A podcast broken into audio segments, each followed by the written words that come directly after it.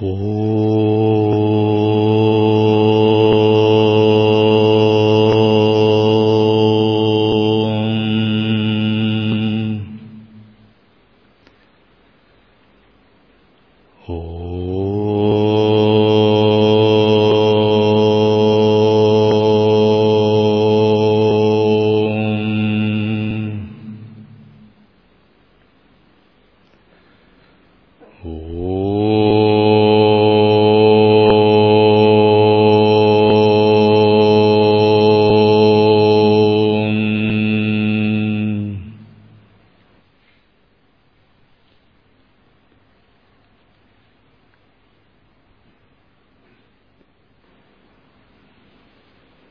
Сейчас мы обсудим текст из Деви Бхагавата Пураны.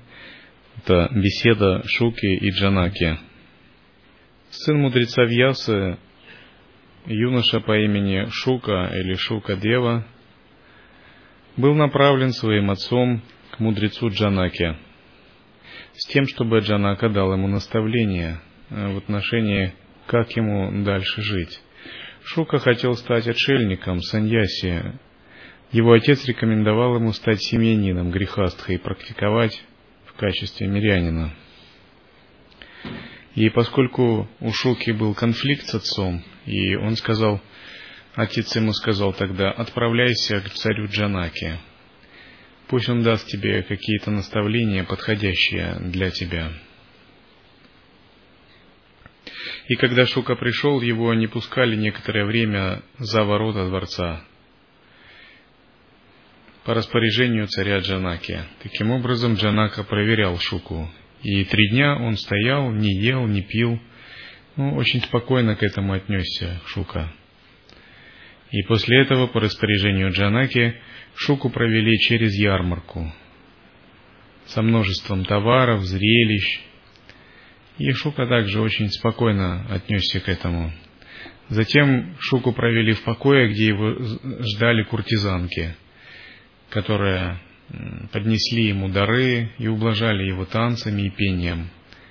Это тоже была проверка Джанаки. Но Шука также и к этому отнесся очень спокойно и сидел себе медитировал, как ни в чем не бывало. И после этого Джанака тогда пригласил его к себе во дворец. И после установленных приветствий Шука наконец задал вопрос, благодаря которому он пришел в царство Джанаки. И он спросил, если уже в сердце возникла отрешенность благодаря знанию и духовной практике, нужно ли мне проходить предыдущие ашрамы, или можно мне сразу принять саньясу и поселиться в лесу?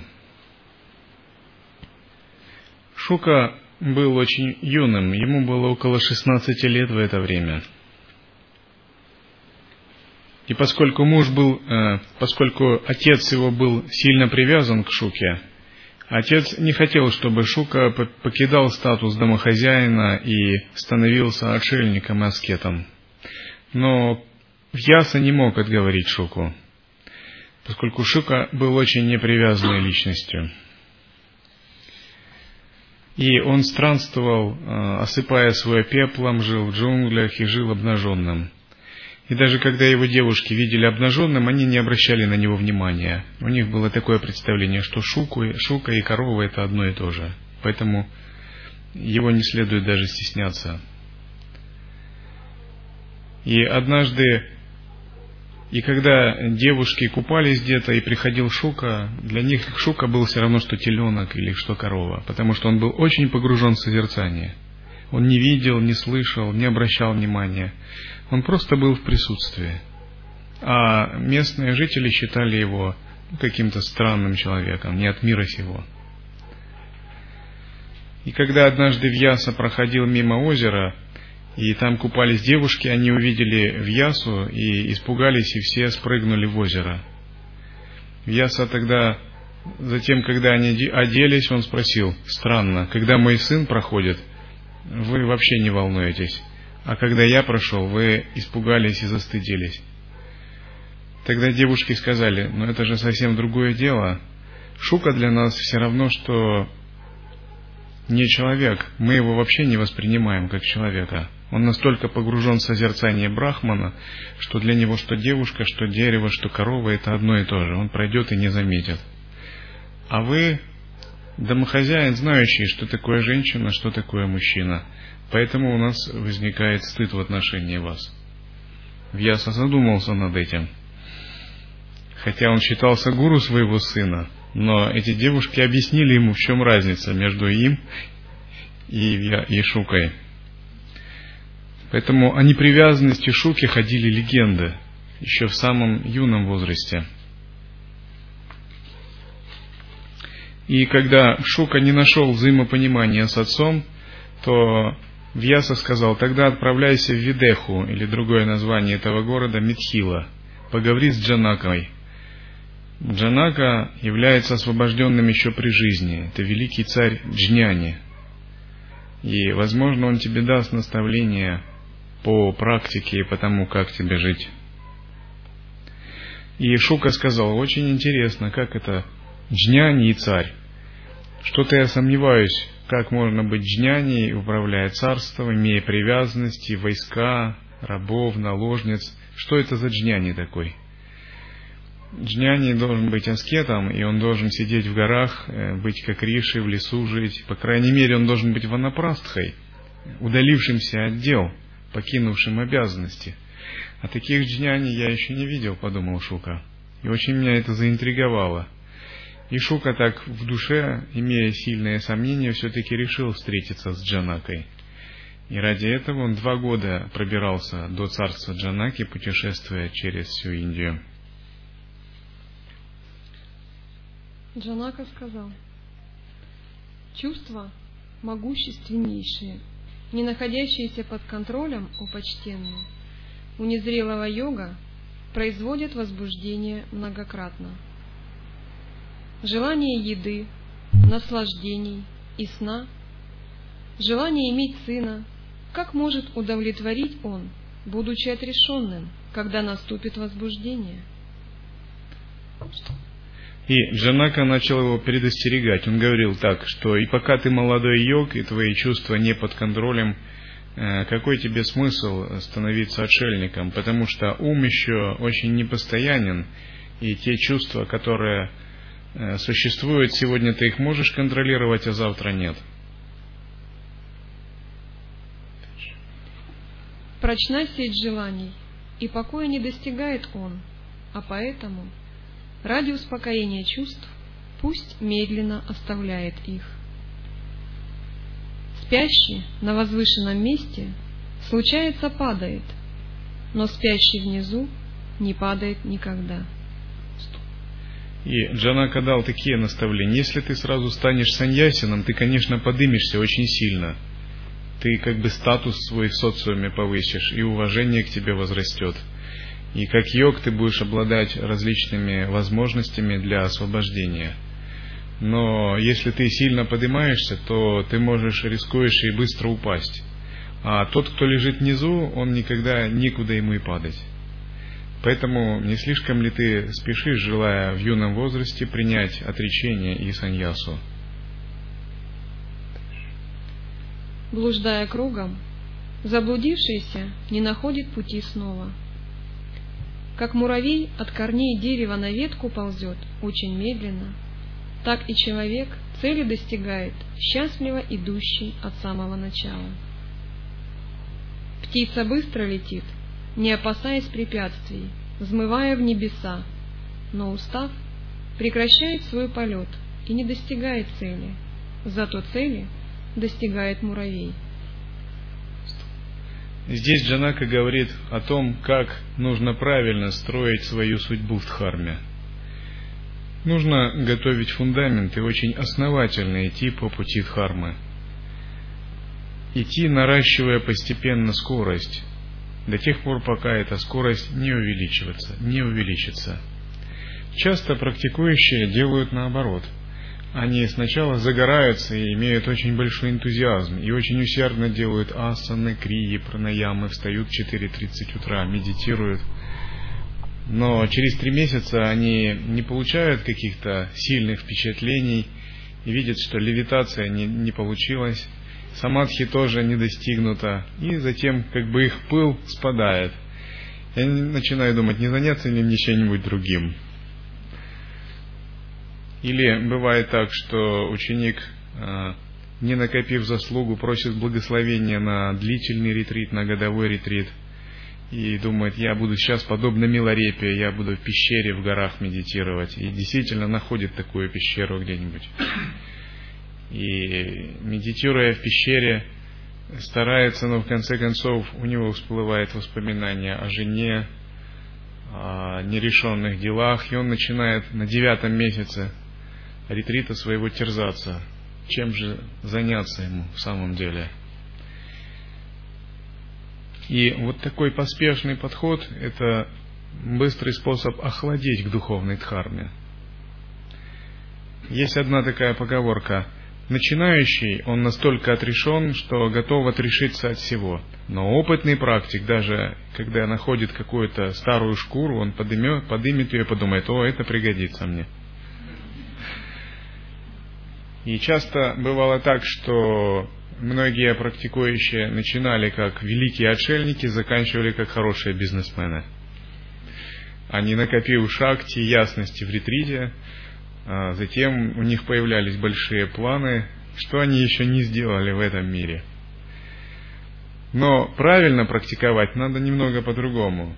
Начинать как великие бизнесмены, а заканчивать как великие отшельники. И это более долгий способ. Он может не такой для эго привлекательный, но он очень надежный и стабильный. В том смысле, что вы поступательно все наращиваете и наращиваете свою духовную силу. Вы накапливаете заслуги, изучая учение, укрепляетесь в нем, э, очищаете свои тонкие тела, постепенно обрываете липкие тенета психических связей с сансарой, которые держат, и ретрит вот так просто быстро их не оборвет. Делаете это постепенно. Постепенно ваше окружение очищается, ваша деятельность, постепенно ваши долговые обязательства перед кармическими кредиторами ослабевают – вы выплачиваете долги социуму, сансаре, и это делаете расчетливо, целенаправленно и методично. И, наконец, наступает такой момент, когда все ваши долги кармическим кредиторам выплачены. Ваши обязанности в социуме исполнены. У вас стабильное положение в общине, у вас мощная база в виде личной садханы знаний учения. И тогда вы можете делать рывок, наращивая свою практику. Затем еще один рывок. И у вас достаточно заслуг, чтобы эти рывки дали вам расцвет в сознании. Так поступает мудрый практикующий. Ум вовсе не могут победить не владеющие собой, и поэтому они его должны обуздывать постепенно, проходя все ашрамы. Даже находящийся в грехашраме, удовлетворенный, озаренный высшим духом, пусть не радуется и не печалится, в успехе и неудаче, пусть он будет одинаков. И поскольку большинство здесь сидящих относится к грехастхашаму, то есть к ашаму мирянина, то я считаю эти наставления важны именно для тех, кто находится в таком ашаме. Джанака говорит, даже исполняя свои обязанности, ты не должен привязываться, не должен ни радоваться, ни печалиться к тому, что происходит. Ты должен наблюдать все это беспра... бесстрастно, обладая шамой и дамой, то есть спокойствием, умиротворенностью и непоколебимостью, самообладанием – Самообладание – это первое качество, которое необходимо практикующему. Шама – это спокойствие благодаря контролю внутренних тонких частей сознания, контролю эго, ахамкары, читы и манаса. Она осуществляется за счет поддержания осознанности, вичары. Дама – это самообладание благодаря контролю над органами чувств и органами действий.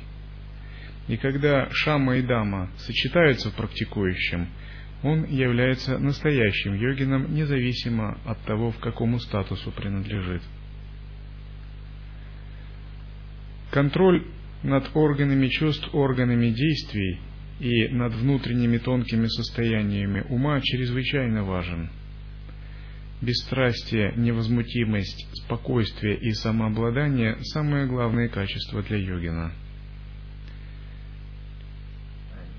Трусливый человек – нерешительный, слабовольный, не обладающий стойкостью и мужеством в духовной жизни, не способен достичь успеха в йоге.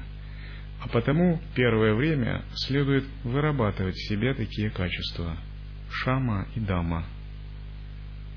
Как говорится, качества ученика лая-йоги должны быть таковы, что даже если перед ним появятся демоны, готовые его схватить и унести в седьмой ад – ват Тамисры, темнота и мрак, или ват непроглядной тьмы, или ват ужаса, Раурава, то он не должен поколебаться сознанием. Или даже когда перед ним появятся боги и святые, и сверкая великолепием, будут готовы вознести его на небеса, то он также не должен поколебаться сознанием и не должен потерять присутствие осознанности – Выходит так, что качество шама и дама кроется э, в поддержании непоколебимой осознанности. И умение эту непоколебимую осознанность соединять с энергией в теле. Предписанные дела, выполняющий, оставив тревоги и довольный собственными достижениями, он достигает освобождения – нет сомнения в этом. Смотри же, я, будучи царем, являюсь освобожденным при жизни, о безгрешный. Я делаю, что хочу, но ничего не происходит для меня плохого. Вкушая различные наслаждения и выполняя предписанные обязанности, я достигну освобождения, так же и ты делай, о безгрешный.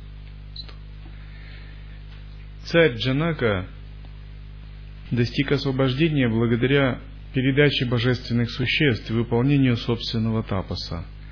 И благодаря способностям в прошлых жизнях он проявил состояние высшей мудрости и ситхи.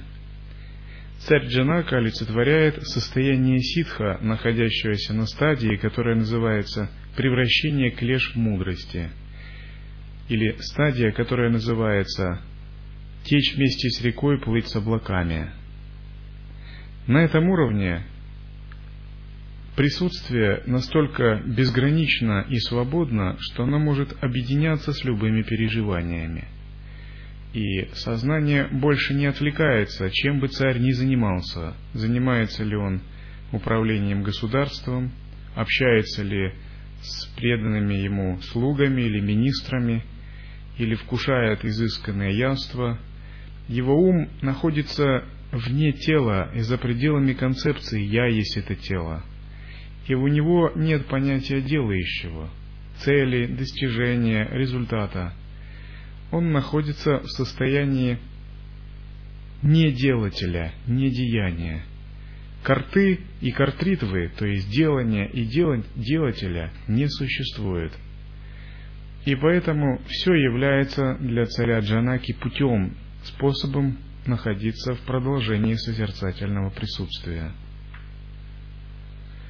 Ум такого джняни подобен спящему ребенку, хотя он делает многочисленные дела, на самом деле он как бы спит, находясь в состоянии глубокого сна без сновидений. Или он подобен ребенку, которого спящего ночью кормит мать. Ребенок а, пьет молоко, но почти не осознает этого. Сам же он находится в состоянии сна, Таким же образом, хотя джняни может казаться активным на физическом плане, действующим или наслаждающимся, подобно обычному человеку, его не следует совершенно считать обычным человеком, поскольку это всего лишь игра, игра осознавания в соответствии с обстоятельствами. Его же сущностное сознание находится в совершенно другой точке. иногда вводя в заблуждение как простых людей, так и богов. И все, чего он не коснется, получает благословение и интегрируется в мандалу созерцания. Вот эти слова, что значит интегрируется в мандалу созерцания? Они означают, что естественное состояние течет свободно. И когда происходит восприятие объектов чувств, переживаний, ничто не отвергается, но и ни к чему нет привязанности. Осознавание соединяется с любыми энергиями и сублимирует их, превращая в мандалу чистого измерения. И такой человек может физически находиться в земном мире, но его сознание пребывает в Брахмане – Когда этот мир только является объектом зрения, как может служить он причиной пут? Видимы пять элементов, но гуны не видны и достижимы только благодаря логическому выводу. Атман достижим только благодаря логическому выводу, но недоступен зрению никогда. Как же он неизменный, чистый, о Брахман – может связываться. Ум радостей и горестей – великих причина, и когда он станет чистым, все становится чистым. И Шука был приверженцем то, что мы назвали бы воззрение сутры, именно доктрины пратяхары и отречения, считая, что самадхи возможно достичь только пресекая деятельность органов чувств. Джанака же был последователем лая-йоги, то есть учения сахаджи, учения естественного состояния.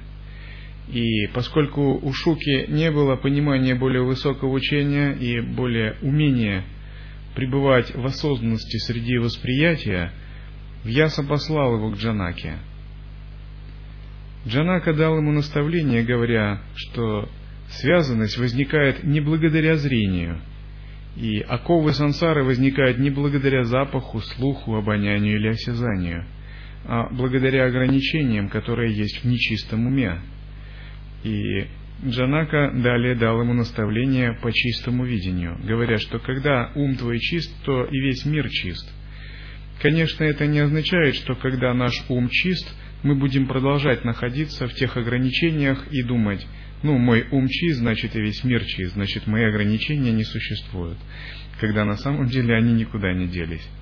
Это означает, что когда наш ум очищается, мы реально входим в чистое видение. И сила этого чистого видения обладает колоссальной трансформирующей силой.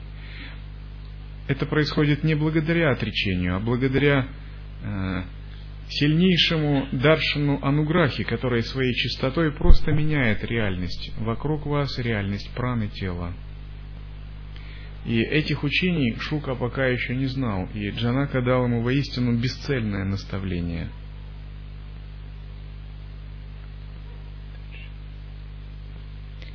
Если совершающий паломничество по всем святым местам, делая омовение снова и снова – человек не имеет чистого ума, то все, что он делает, бесполезно. Учение ла-йоги относится к категории внутренних учений. Так называемые внешние учения связаны с внешней деятельностью. Это крия чарья тантра.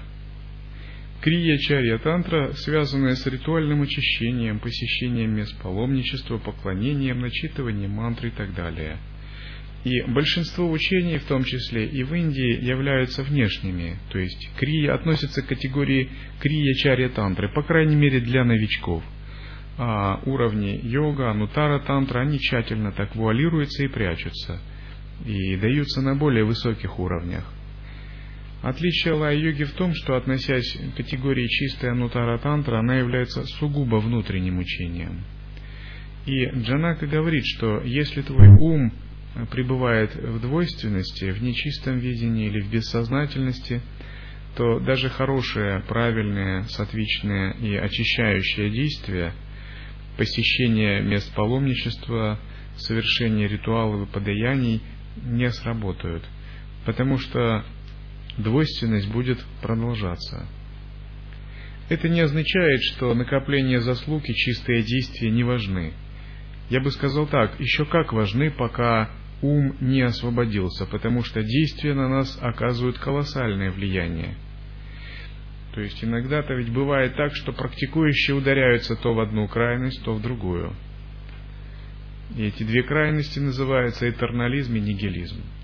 Этерналисты думают, что надо как можно больше посетить мест паломничества, как можно больше посыпать себя пеплом, как можно больше получить посвящений, ну и так далее. Как можно больше одеть четки. И они придают значение очень много внешним ритуалам и атрибутам. И, конечно, это тоже благоприятно и помогает. Но часто бывает, что этерналистский поиск, он ничего не дает. Проходят годы, человек побывал во многих местах паломничества, он может рассказать вам всю карту Индии, он пообщался с десятками учителей, но зрелости так и не заработал. Другое отклонение или крайность – это нигилизм. Человек начинает думать, ну раз это все иллюзия, майя, все это вообще ни к чему, надо просто забыть об этом. Ни к чему храмы, ни к чему э, общение с практикующими, ни к чему отречение, ни к чему статусы, монашество и обеты. Все это иллюзия, значит, ничего на это обращать внимания, ничему накопления заслуг – я буду просто заниматься осознанностью и сразу пребывать в свободе, подобно царю Джанаке. Ведь это так здорово. И достаточно только опираться на сущностную осознанность. Но проходит время, и такой человек обнаруживает, что сансара никуда не делась, а сущностная осознанность осталась примерно на том же месте. И несмотря на отчаянные попытки опираться только на сущностную осознанность, у него нет веры в эту сущностную осознанность, нет умения ее поддерживать, а внешняя реальность заброшена. То есть внешняя реальность осталась такой же, сансарной. Мы в учении говорим, что не нужен ни нигилизм, ни этернализм. Истинная дхарма проходит посредине. Срединный путь это означает, что умело Управляя реальностью во внешнем мире, мы работаем с сущностной осознанностью во внутреннем мире, достигая между ними гармонии. Не следует недооценивать внешний мир. Во внешнем мире создается сколько угодно вторичных причин, которые еще как влияют на наше сознание. Потому что не влияет внешний мир только на абсолютное состояние, но большую часть времени – своей жизни мы проводим в относительном измерении, а потому учитывать закон кармы и вторичные причины необходимо. Но одновременно мы говорим о том, что, несмотря на влияние вторичных причин, сущностное осознавание является сердцевиной или основой духовной практики, и делать на нем акцент с самого начала совершенно правильно. Таким образом, противоречия этернализма и нигилизма совмещаются, и это называется срединный путь, золотая середина практикующего.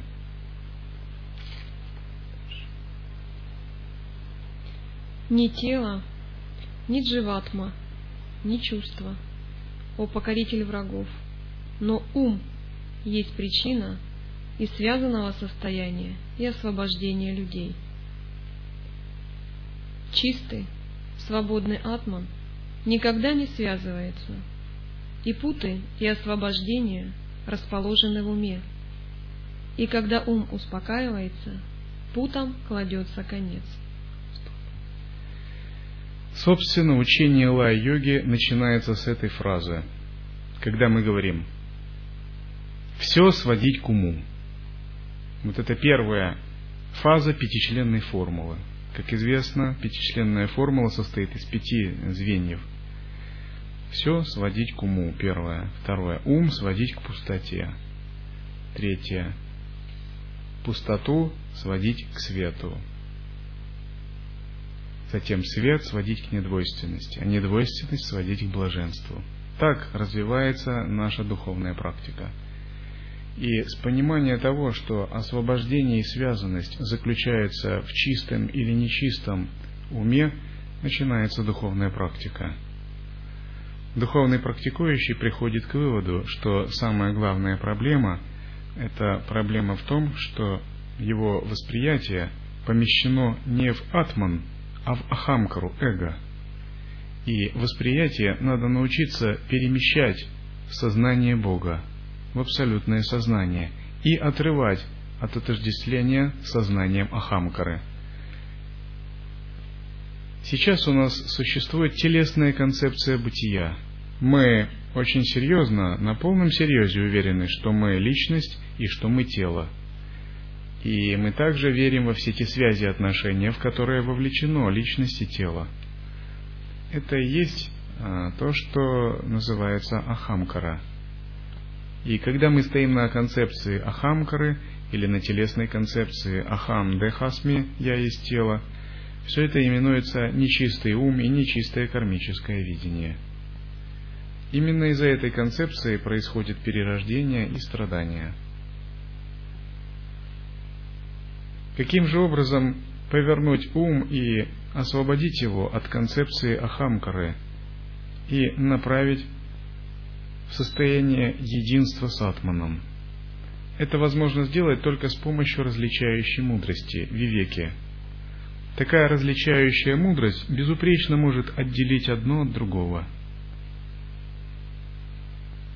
Различающая мудрость возникает благодаря практике драшта-йоги, свидетельствования, благодаря поддержанию состояния сакши, внутреннего наблюдателя, свидетеля, до тех пор, пока внутренний наблюдатель не перерастет в полностью самодостаточное осознавание, на которое мы можем полностью перенести фокус своего сознания – и нечистый ум – это тот, который не имеет внутреннего наблюдателя и отождествлен с наблюдаемым. Чистый ум – это тот, кто имеет внутреннего наблюдателя и отождествлен с пространством этого наблюдателя. Открытие дражты свидетеля – это только первый шаг внутреннего осознавателя – После открытия этого внутреннего свидетеля наступает процесс открытия его измерения и вхождения в это измерение. Потому что внутренний наблюдатель обладает различными безграничными состояниями и качествами, например, состоянием пространственности, независимостью от времени и пространства, состоянием бесконечных манифестаций. Это не есть некое такое застывшее статичное пустотное состояние.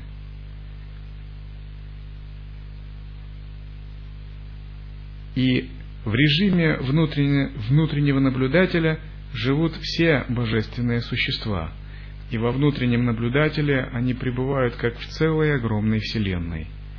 И вот разница между нечистым умом и чистым, между чистыми существами и нечистыми нечистым кармическим видением и чистым, пребывает именно в этом внутреннем наблюдателе.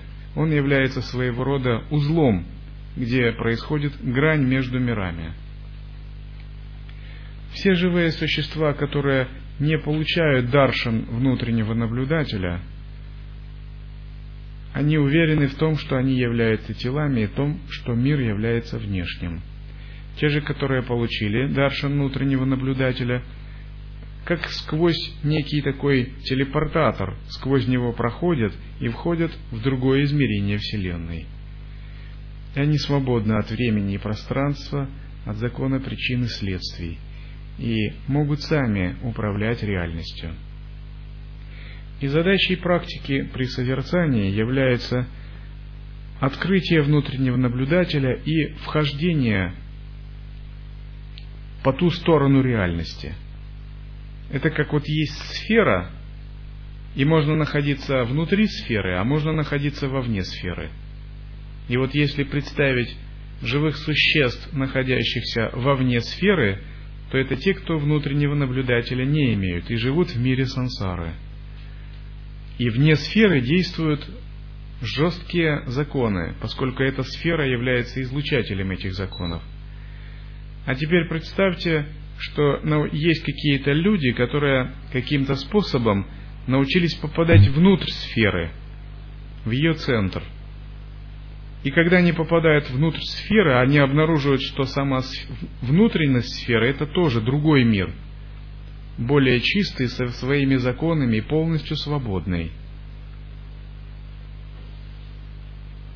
И вот пройти сквозь внутреннего наблюдателя и попасть внутрь сферы означает радикально измениться, совершить не только психологическую революцию, но онтологическую революцию, революцию бытия. И из человека стать проявлением Абсолюта.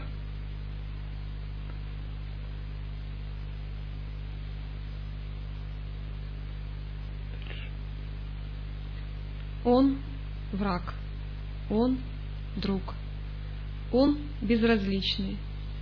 Все эти различия находятся в уме от видения двойственности. А какое различие возможно, когда наступает осознание единства в Атмане? Джива есть Брахман, и я есть Брахман. И не должно быть раздумий здесь, а мнение, делающее различие между ними, в сансаре существующее, возникает из двойственности. И Джанака дает передачу воззрения Шуке.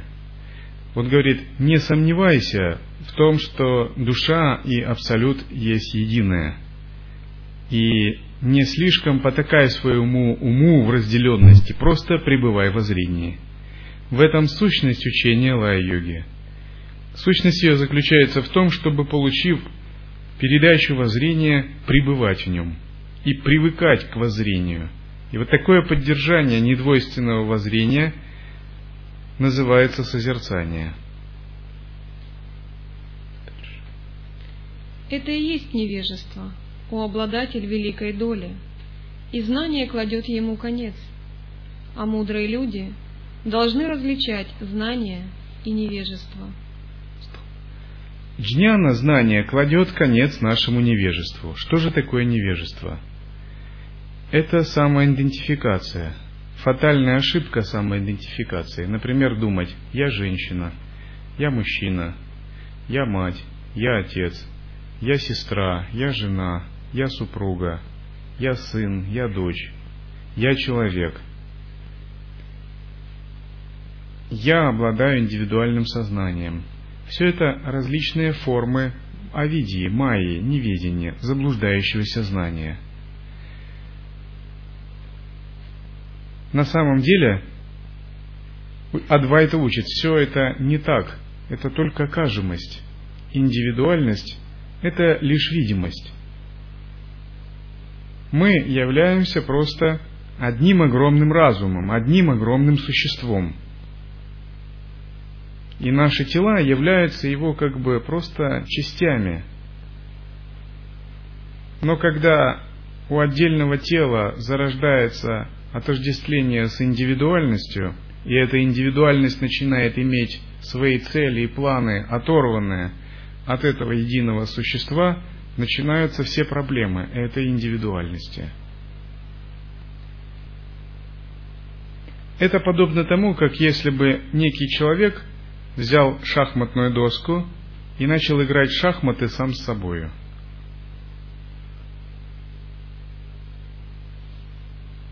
И когда фигуры бы, не понимая этого, начали думать, я пешка, я слон, я конь, я ферзь, я королева, и яростно сражаться между собою. Но в сущности и они имеют ложное представление о себе, об индивидуальности, и хотят победить или сразить другого. А когда этого не происходит, они сильно огорчаются – и в состоянии пешки, слона или коня нет выхода. Они всегда будут страдать, сражаться или проигрывать. Но когда пешка осознает, что все эти фигуры двигает только один человек, то она не будет прочь проиграть. Ведь в любом случае победа за этим человеком, ей все равно будет побеждать или проигрывать. Сам факт игры – это большая радость для человека, двигающего фигуры. Но для существ, отождествленных с пешками и конями, это нечто реальное. И игровая ситуация уходит, и начинается действие жестких законов кармы, где есть смерть, победа, причина, поражение, следствие –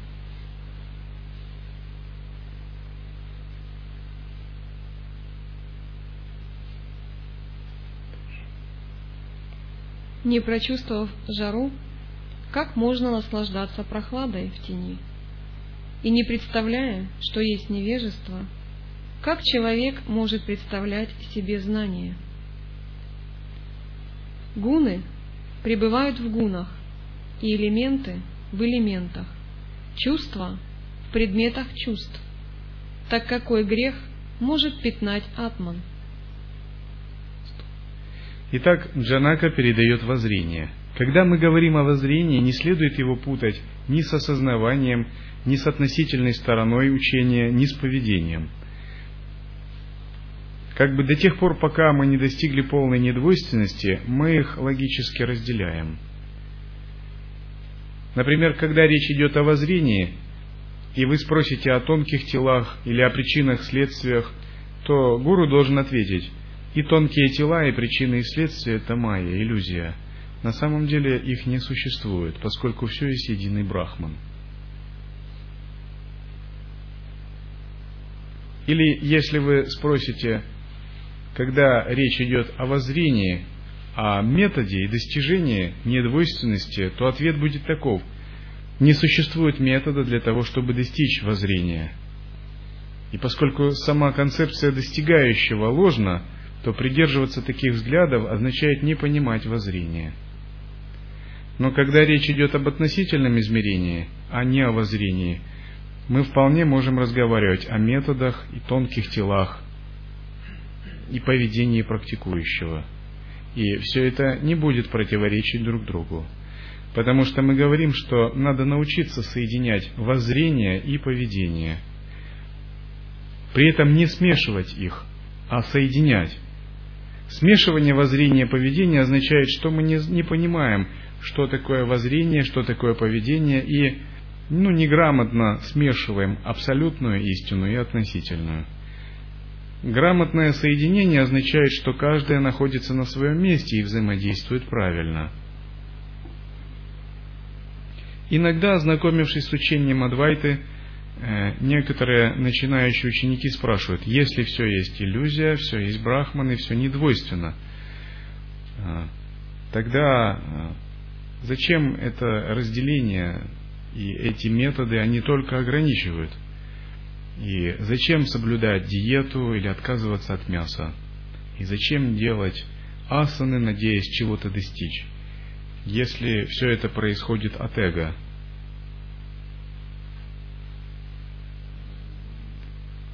Но вопрос заключается в том, что это делать абсолютно необходимо.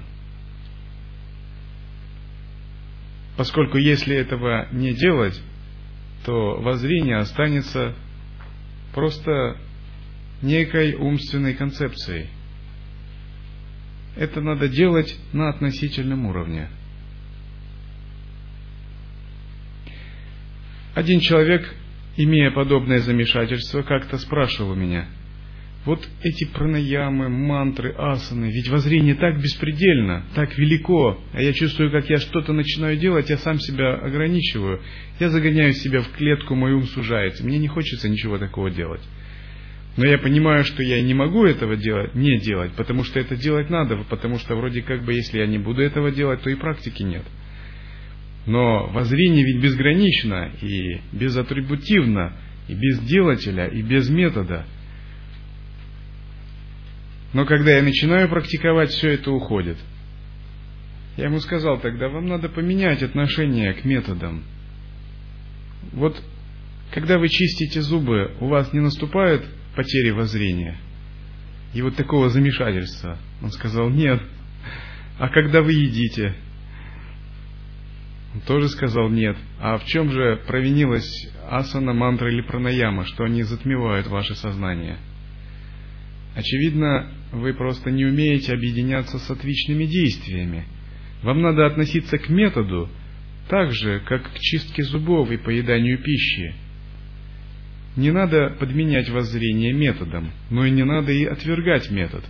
Надо методу или относительному правилу найти просто свое место.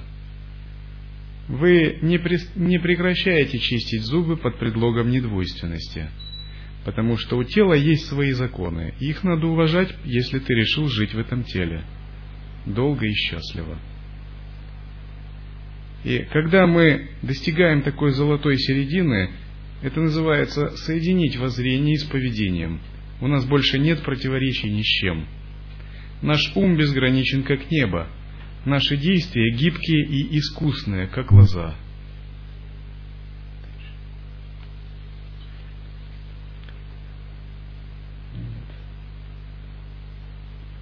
Вот это не надо читать дальше.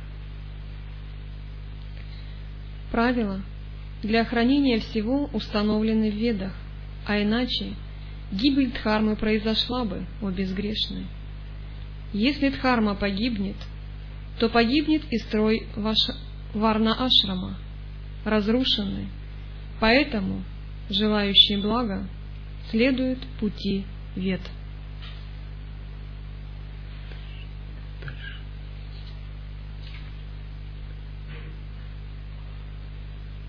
Шука сказал, «Сомнение в этом, о великий царь, остается в сердце моем, как существо, пребывающее в мае, может быть свободным от желаний. Даже получив знание шастр и развлечение постоянного и непостоянного, ум не оставляет заблуждений. Так как же может достигнуть освобождения человек? И Шука говорит, что-то меня гложет большие сомнения. И несмотря на то, что мы изучаем шастры, все равно ум не оставляет своих ограничений и иллюзий. И как можно быть свободным, если ты находишься посреди майи и посреди ограничений?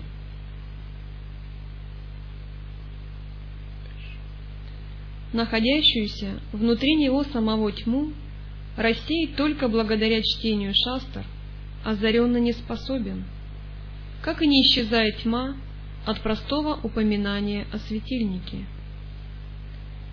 Мудрый не должен причинять вреда всем существам никогда, так как же он, о тигр среди царей, может быть домохозяином? Желание богатства не оставило тебя, так же и желание радости и царствования, и желание победы в битве.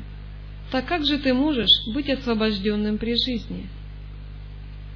О ворах ты думаешь, что они воры, а подвижника считаешь добродетельным человеком.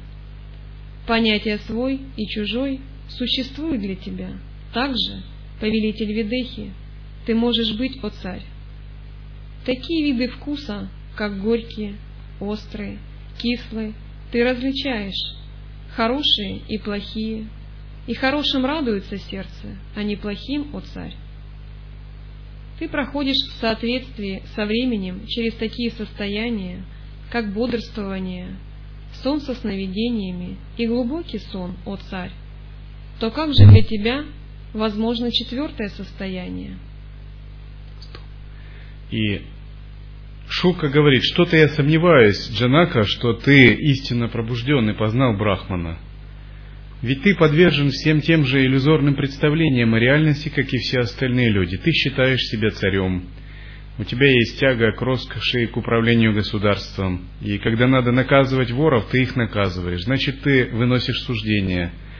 Вынося суждения, ты различаешь. А на чем основано развлечение? Ведь развлечение основано на неведении, на ложной концепции «я есть это тело» и на представлениях о реальности этого мира, и на сложных условностях морали, нравственности, добродетели, добра и зла.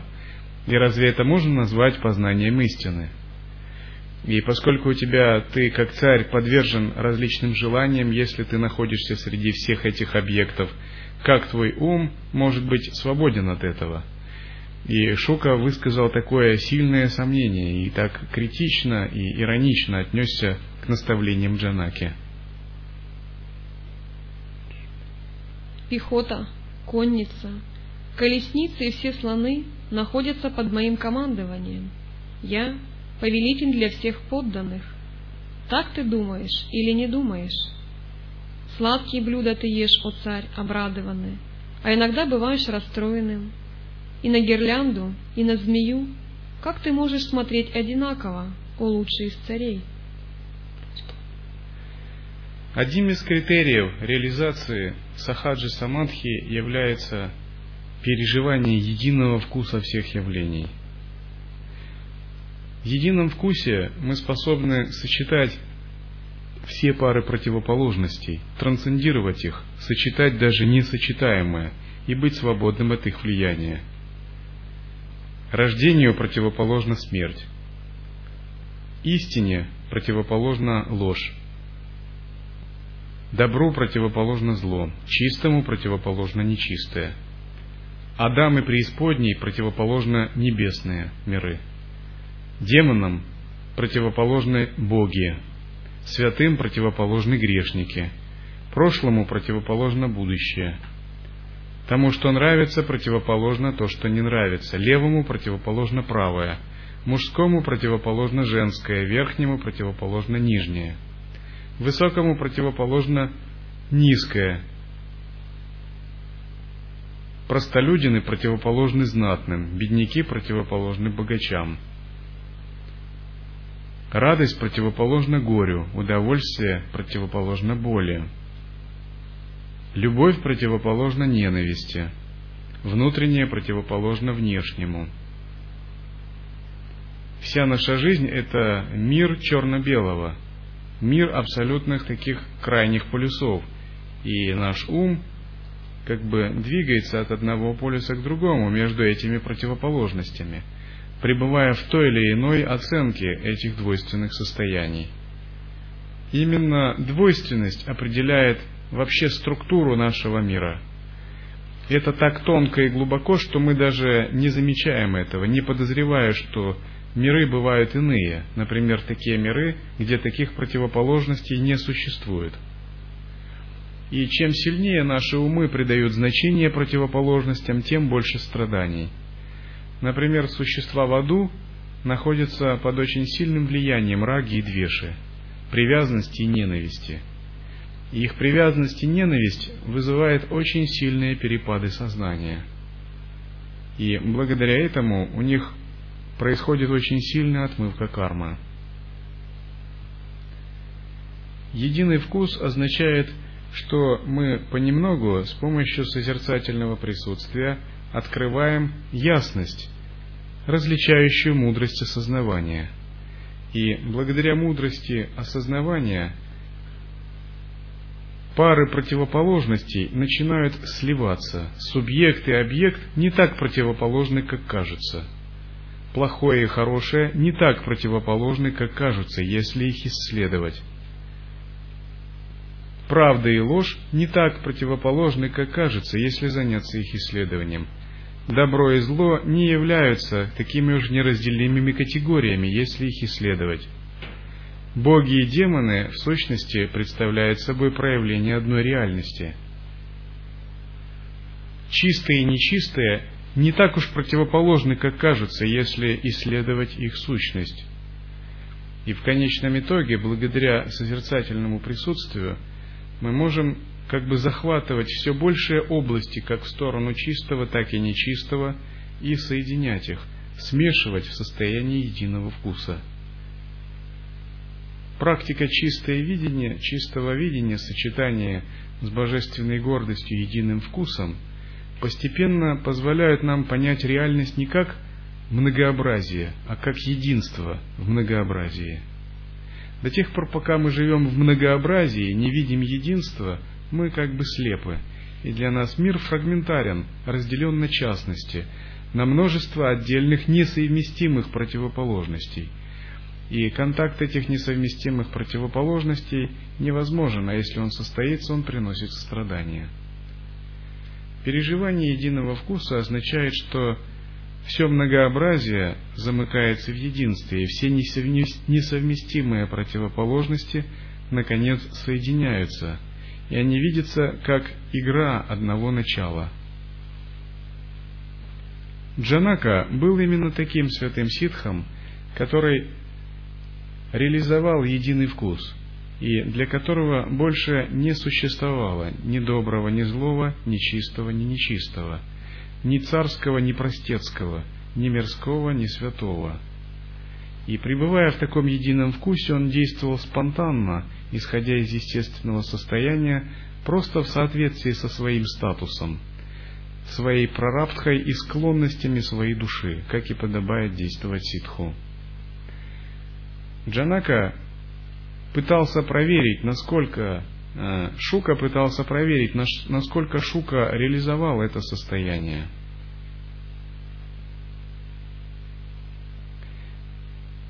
В году 96-м, читая лекцию о едином вкусе, и меня попросили, а нельзя ли как-то это поживее продемонстрировать, ученики миряне. Я сказал, ну почему же нет? Давайте сейчас вы а, ту одежду, которую вы сняли, возьмите, и они взяли, а теперь обменяйтесь. Отдайте свою, мужчины женщинам, женщины мужчины, и оденьте. Мужчины женский шарф, женщины мужское пальто, идите домой-то.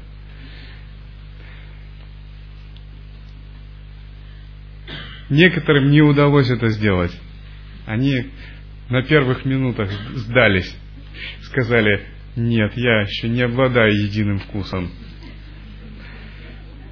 Но именно так, если от слов переходить к делу, вы хотите провести такой эксперимент, вы обнаружите, насколько у нас есть много ограничений и насколько у нас мало чувства единого вкуса.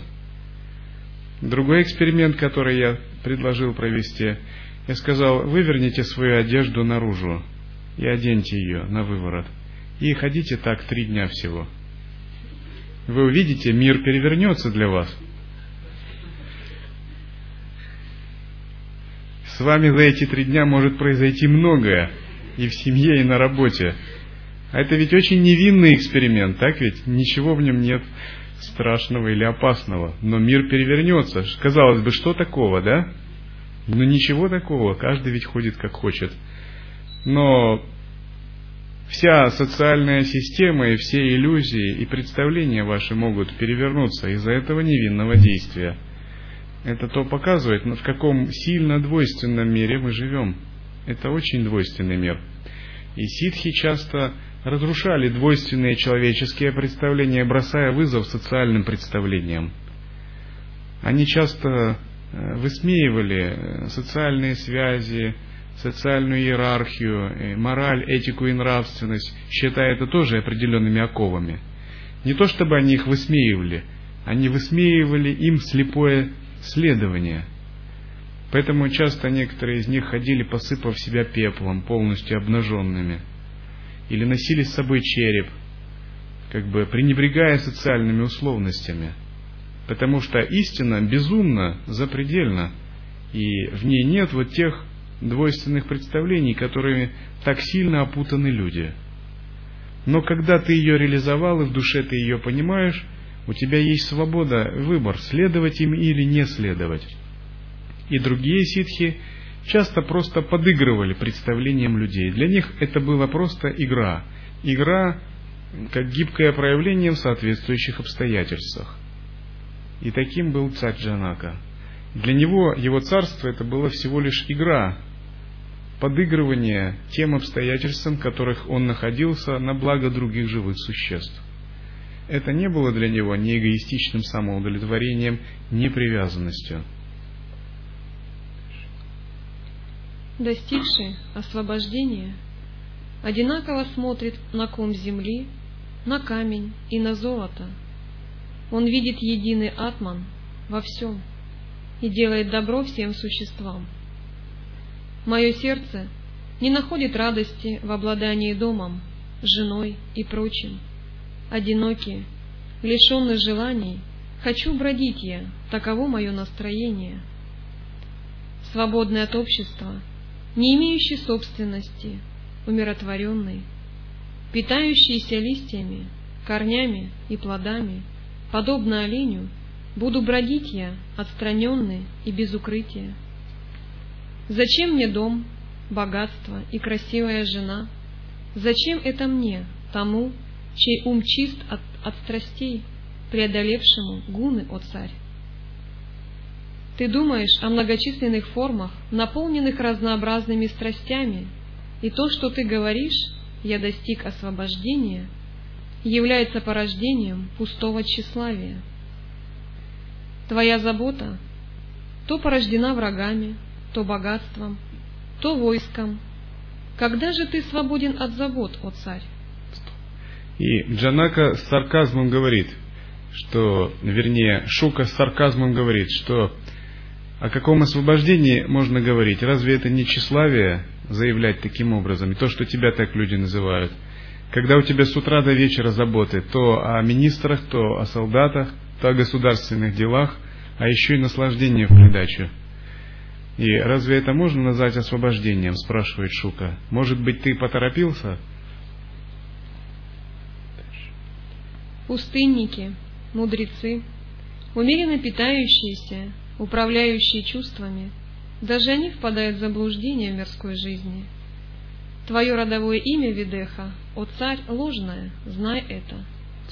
И Джанаку звали Видеха. И э, многие брахманы говорили, что были и другие Видехи. То есть Видеха переводится как тот, кто осознал, что он не есть это тело, пробужденный. И Аджанаки Брахманы говорили, что этот Видеха, он не только по названию Видеха, но он и по сущности тоже Видеха. Именно поэтому Аджанаки шла такая слава. Это также бессмысленно, как называть Видьядхарой глупца, Дивакарой слепого от рождения или Лакшмидхарой бедняка.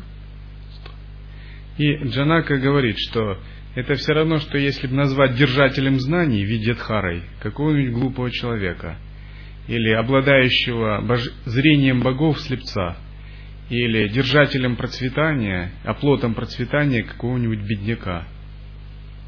Однажды у меня был смешной случай. Один человек, не будучи он учеником, как-то так он к учению прибился, непонятно, и он попал на даршан, хотя обычно не даю даршана тем, кто не является, не имеет прибежища. И он э, сказал так, вы не могли бы дать немного денег, я хочу себе купить жилье, чтобы практиковать где-то, в уединении от мира. Но у меня нет денег. Я тоже очень удивился. Очень странная просьба, учитывая, что я монах, а он мирянин. И затем он сказал еще более веселую вещь, что меня вообще развеселило – он сказал, я вам отдам затем больше, это выгодно вам будет. Так как бы. И затем он сказал, ну, хотя бы скажите, как, где их можно раздобыть. А в обмен я вам дам знания, как стать успешным, процветающим и богатым. Это было конечной точкой. Я подумал, если ты имеешь такие знания, почему бы тебе ими не воспользоваться самому? Это удивительно бывает. Но такой разговор был в реальности, это не шутка. Я сказал, ну, моих знаний хватает мне, я счастлив иметь свои знания, не ищу их, тем более от вас, тем более подобные знания.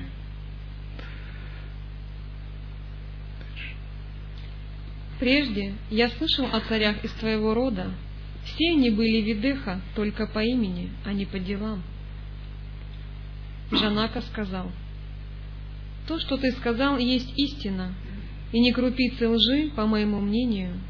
Затем же слушай, о Индра среди брахманов, все, что мой почтенный учитель сказал тебе, есть истина. Общество отца оставив, ты в лес желаешь уйти, и будешь там сопровождаем дикими зверьми, без сомнения. Великие элементы присутствуют повсюду. Как же ты можешь быть совсем вне общества, и о пропитании постоянно будет у тебя забота, так как же ты можешь быть свободным от забот, о мудрец? В то время как твоя забота в лесу будет о посохе и шкуре антилопы, так и моя забота, забота размышляющего о царстве. Ты находишься во власти сомнений, и поэтому пришел в далекую страну, а у меня нет сомнений. Я никогда не сомневаюсь. И здесь Джанака парировал сарказм Шуки, когда Шука сказал, ты, очевидно, видеха только по названию, а ты на самом деле никакой не освобожденный джняни. И Джанака сказал, что у тебя слишком примитивное представление о духовной жизни, и ты пока обладаешь сильным развлечением, и для тебя царство это одно, а посох это другое. Ты считаешь, что заботиться о йоговском посохе это э, одно дело благое, а заботиться о царстве это другое. Но в уме Джанаки таких представлений не было.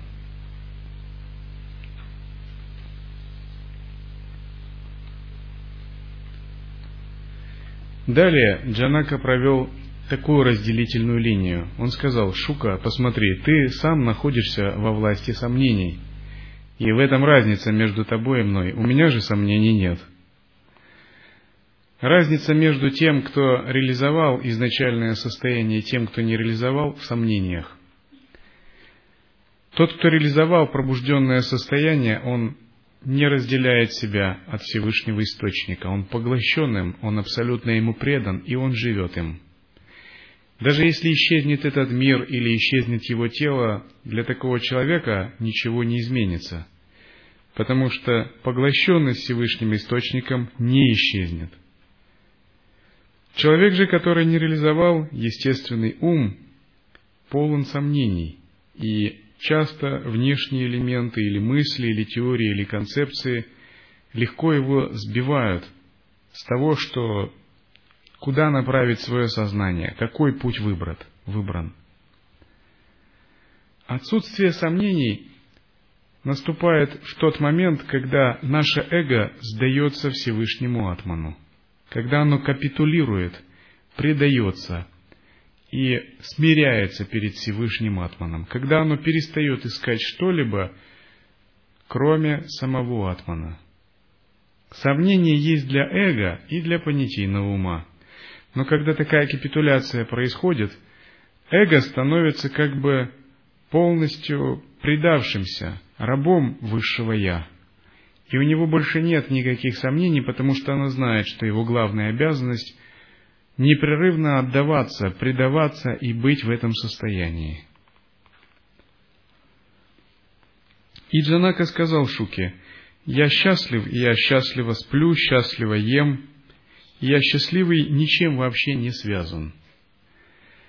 Вот такое устранение сомнений и поглощенность Всевышним «я» устраняет любые волнения, замешательства, беспокойства и проблемы, как минимум. Потому что для вас больше не существует вот этого мира из двойственных пар противоположностей – Далее Джанака говорит, ты же сам страдаешь постоянно, из-за представлений я связан. Но оставь это представление и просто пребывай сосредоточенным на Атмане. Так он дал ему наставление. Что твои вопросы, твое путешествие и твое замешательство основаны на ложных концепциях, потому что ты думаешь, что ты есть, и в соответствии с этим логически сразу вытекает, что ты связан. И вот эти представления держат тебя в плену. Представление, что это тело мое, и есть оковы, а представление, что это тело не мое, есть освобождение. Поэтому богатство, дом, царство не мои, таково определение.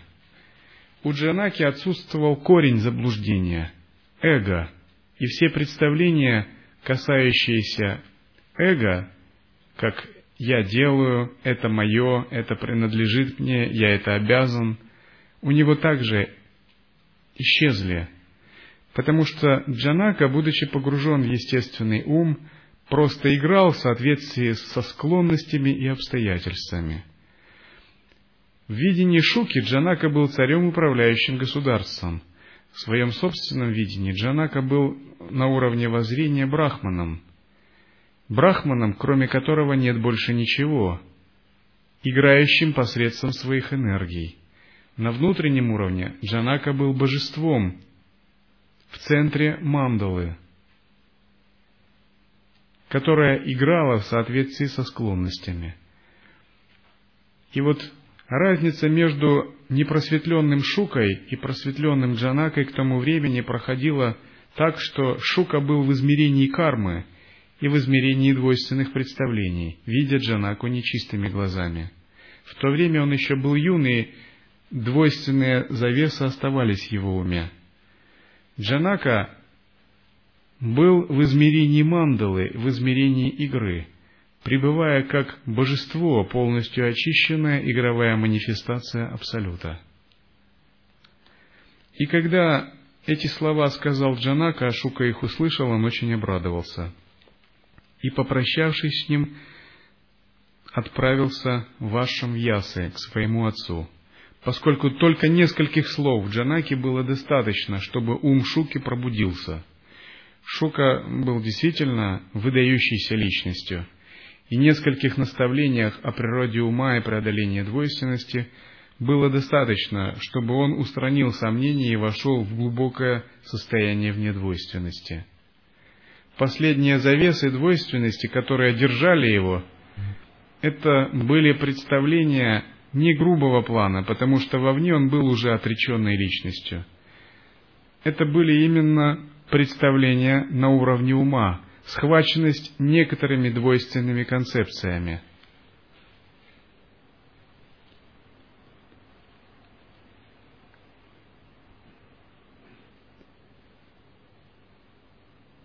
Oh.